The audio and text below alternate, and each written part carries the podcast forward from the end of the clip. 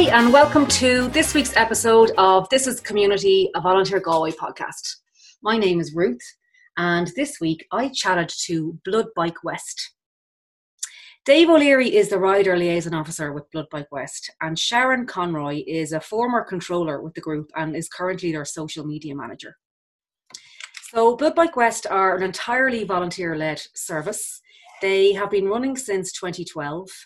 Uh, they have been adapting and growing their service and providing um, vital deliveries throughout the current pandemic. Um, so during our chat, we, we, we talked about all of that and more. Um, so I hope you enjoy it. Dave actually kindly asked uh, a lot of the volunteers, a lot of the riders in the organisation, the questions that I put to them. So during the interview, you do get some feedback from, I guess, their entire community of volunteers, which I thought was really lovely. Um, just to point out, folks, during the interview, unfortunately, the Wi Fi connection does go a little bit wobbly at a, at a couple of points in our chat. Nothing we could do about that. That's just the joys of technology uh, when you're doing Zoom interviews at the moment. Um, so I hope you can stick with it and listen listen through to the end. And just to let you know that we will include all the information and links to Blood Bike West and how you can find out more about them, uh, both their website and their social media channels. We will include all that information in the notes section of the episode. So, without further ado, we shall go over to Dave and Sharon and hope you enjoy. Okay, so delighted to be joined today uh, for this episode with Dave O'Leary and Sharon Conroy, both from Blood Bike West. You're very welcome, Dave and Sharon. Thanks for joining me. Thanks, Thanks Ruth. Thanks for having us. Um, so Blood Bike West, I remember, guys, um, years ago, would you believe, in the volunteer centre, I think you guys sent in a role, and I remember seeing your organisation or reading, you know, Blood Bike West. I was like, wow, that's that's you don't hear of an organisation with that title every day, and I was quite intrigued. Um, will you tell us about um, your group and how you started, and, and I guess what what you do? Because um, you know, in case people out there may not know. Absolutely. Uh, Blood Bike West, it's an emergency out of hours delivery service. We're all volunteers and we serve hospitals, clinics, and care facilities in the west of Ireland. And like you said, a couple of years ago, it all started in 2012 and it was based on the system of SERV Blood Bikes in the UK service by emergency response volunteers. So, eight years ago, a group of like minded volunteers here in Galway, motorbike enthusiasts, and they formed the Bike West with the belief that something as simple as a delivery service could improve patient care and patient outcomes. And back then, we only had two bikes, handful of volunteers, yeah. and we're here now in 2020. We have four bikes, an all weather vehicle, and we've over 40 members. And We've also gone from being the first and only blood bike group in Ireland to being one of one of eight or nine countrywide. And oh, with the help of those regional groups, we clo- delivered close to 700 medical items last year. So strength to strength, it's brilliant to see. That's incredible. That's that's an amazing story. Um, so you obviously involve volunteers massively in like in, in the core work that you do. Do you have a variety of different roles, or is it all like people on uh, uh volunteers on motorbikes? How how does it all operate? Well, well, as a as a full and fully voluntary organisation, um, our volunteers are fully integrated into all of the roles that we do in Blood Bike West. But okay. broadly speaking, we break it down into sort of two groups. We have our controllers and our riders. So the controllers are, are the main point of contact when someone calls our service. They they're the first uh, first point of contact, and much like say air traffic controllers, they get a call, they would uh, liaise with the dispatch, sorry, dispatch the duty rider, and then monitor the progress of the delivery until it's complete um, and they can be handling multiple calls at once, at multiple, you know, over the course of a day or a night with multiple riders, different delivery destinations and routes. Uh, and then the second group are the actual riders themselves, and these would be more the uh, the public face, I guess, of Blood Bike West. You know, they're the ones you might see out on our branded bikes or in our in our branded van, okay, or in our jackets. Uh, and their role is the actual physical delivery of the packages. So all while liaising with the controller and, uh, yeah. and making sure it gets there safely and on time. And like I suppose sticking with the airport analogy, these guys would be and, and girls would be the pilots who are actually doing the deliveries. And then from within both of these pools, we also have, of course, the committee, the sort of the, the, the high level management of, I guess, of Blood Bike West. And these are members who've just taken on an extra role of responsibility within the running of Blood Bike West. And this can be anything from training of our riders and our controllers to maintenance of the motorbikes, uh, social media, fundraising, and IT are just some of the examples of what the committee gets up to, along with help from all of our members, of course.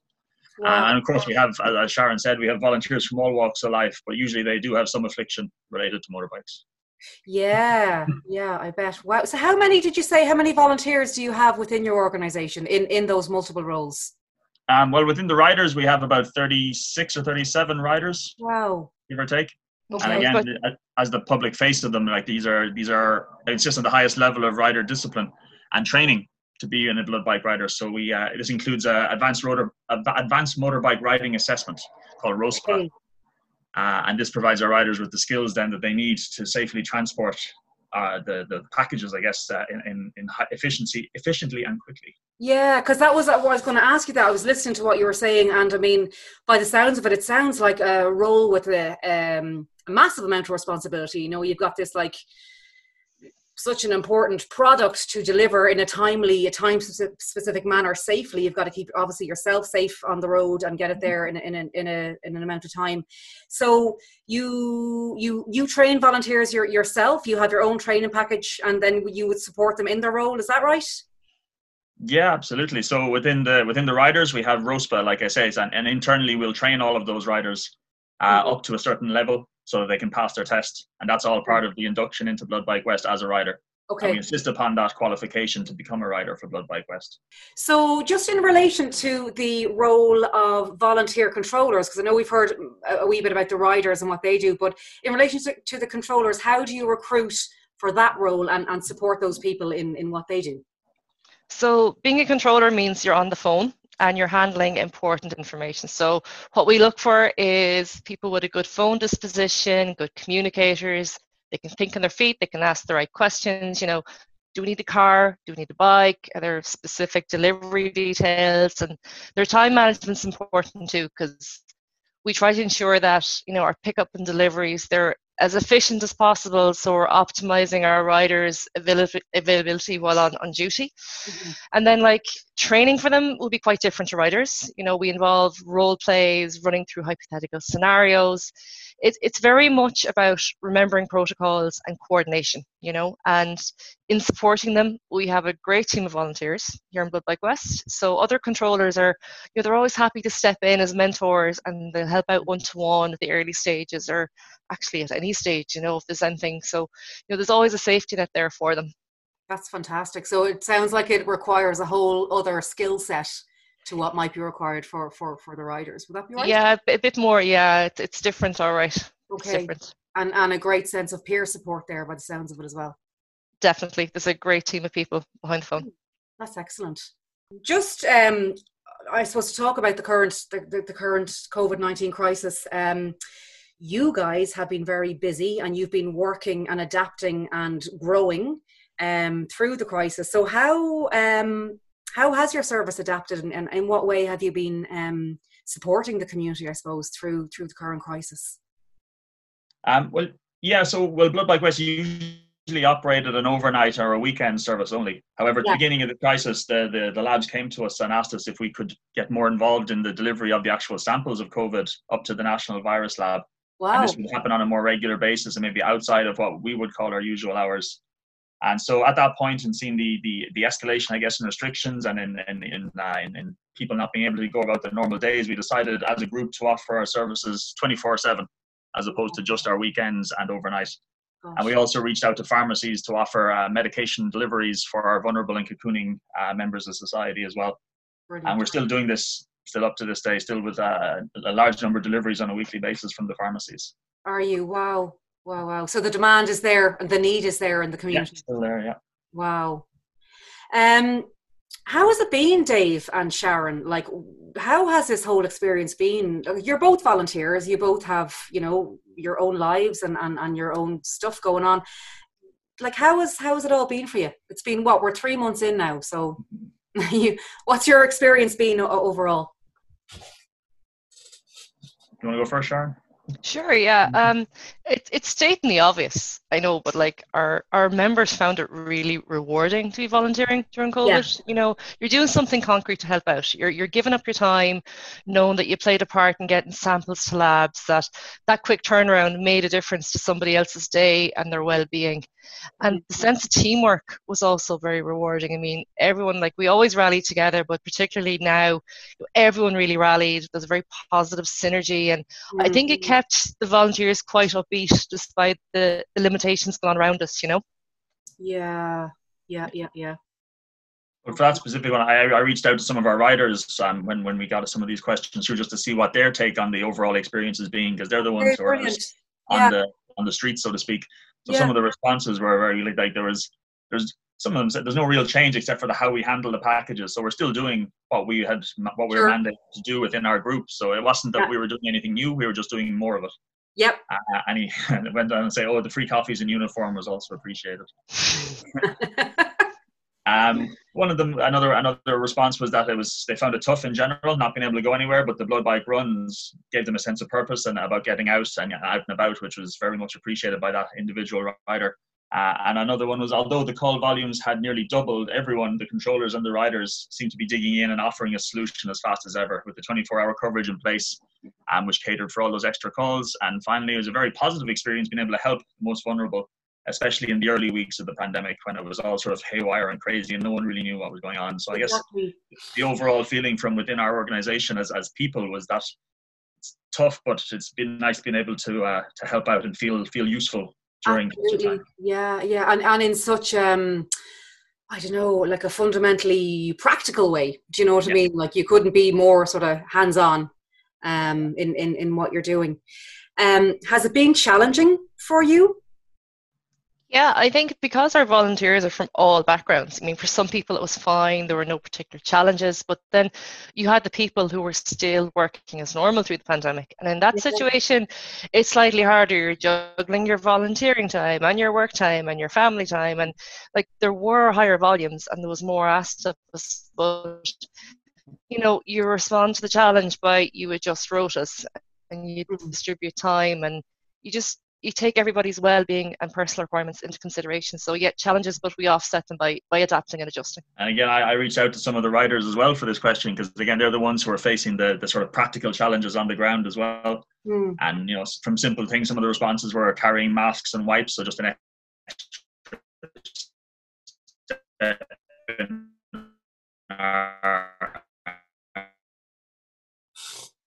but that hasn't been as big an issue, I guess, being out and about.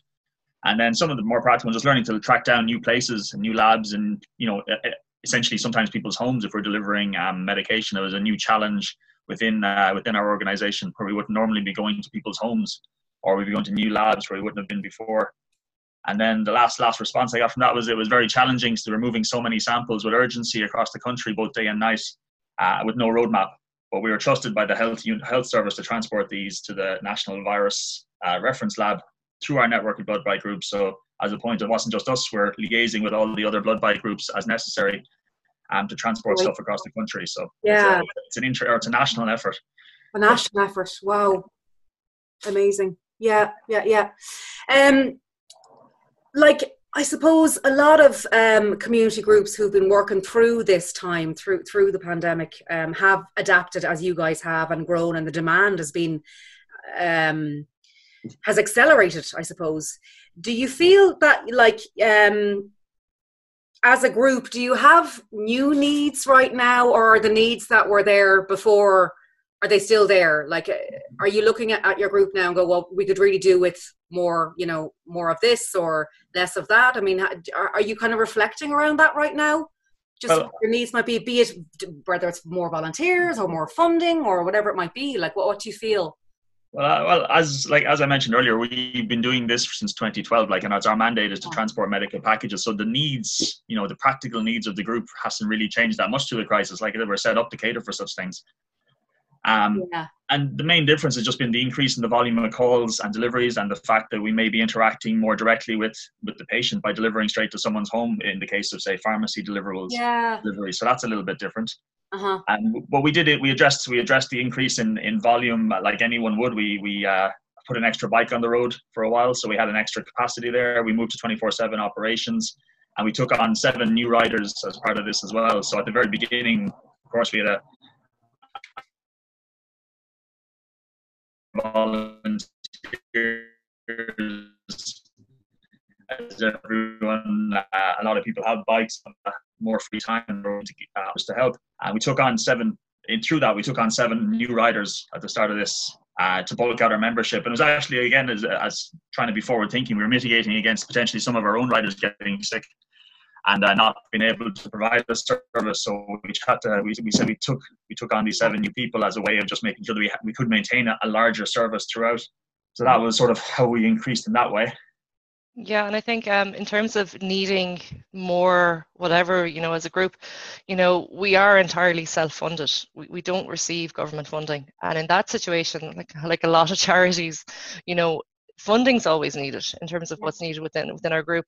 Um, now we we've been very lucky. Um, people have I through this, people have identified us and gotten to know our work because of mm-hmm. COVID and the work we're doing, bringing samples. And we've been very lucky in receiving donations. We've been very lucky in receiving people doing fundraisers for us. And just, you know, anyone who's listened, thank you if you've helped us out in, in the last couple of months. It's been a lifeline to us because wow. we haven't been able to book a check. But, uh, you know, yeah. for bikes need maintenance, fuel and tax, and we have to run a phone and public liability. And it, our average running cost is about 26,000 euros a year.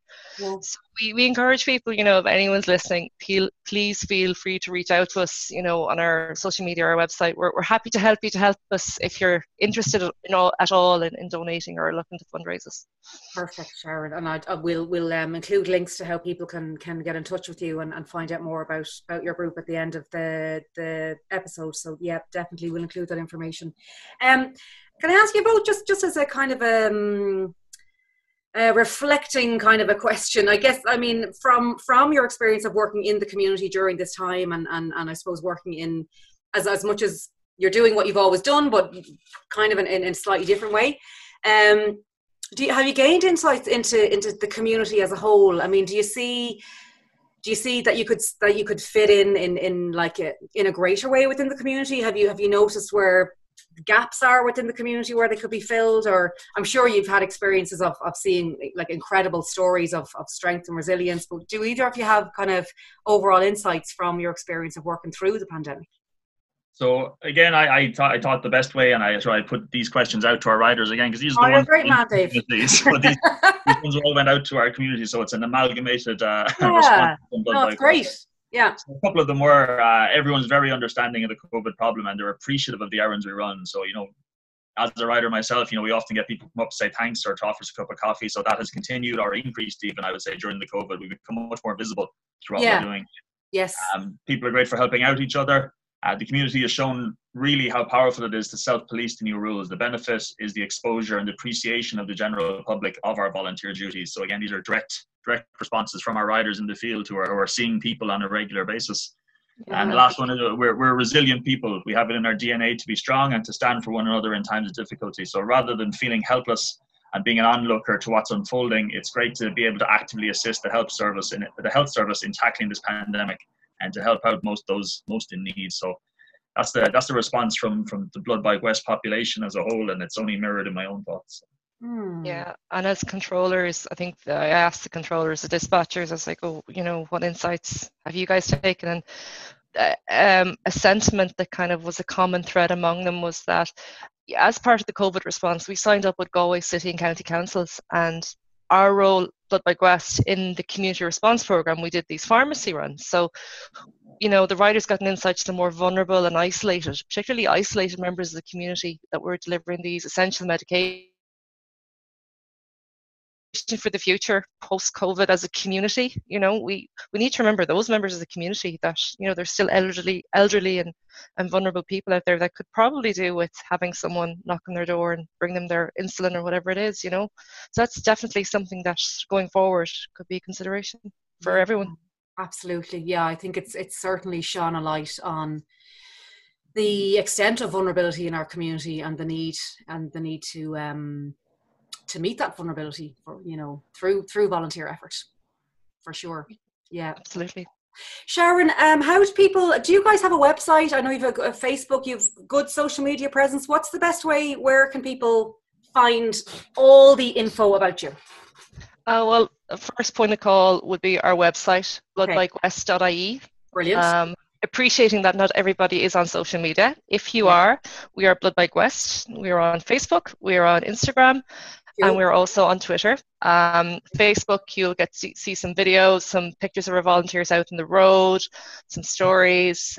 Um, it's probably more uh, current and actual than, than our Facebook page. Our Facebook page is more informative, but for day-to-day running of our group and what we do and kind of us as people, please go to the Facebook page and have a look. Brilliant, brilliant, excellent. Well, I'll tell you, we'll um, put all those links and um, uh, yeah, information up in the notes section of this episode as well. So thanks for sharing that with us. Um, and just to say, on behalf of Volunteer Galway, thank you, thank you for everything that you do and have been doing, and you know, wish you the the very best going into the future. Thank you very much, Ruth. Cheers. Thanks, guys. Take care. Thanks a million to Dave and Sharon for joining me on this week's episode. It was really, really lovely to talk to them and hear all about Blood Bike West, not just about how they, they set up and started, but particularly how they have been operating throughout the current crisis. And I'm sure you'll agree it's a very, very inspirational story of how volunteers, again, are meeting the needs of the most vulnerable in our community. Just to say, we'll include the links to all the information about Blood Bike West, both their website and social media channels that Sharon mentioned during our chat.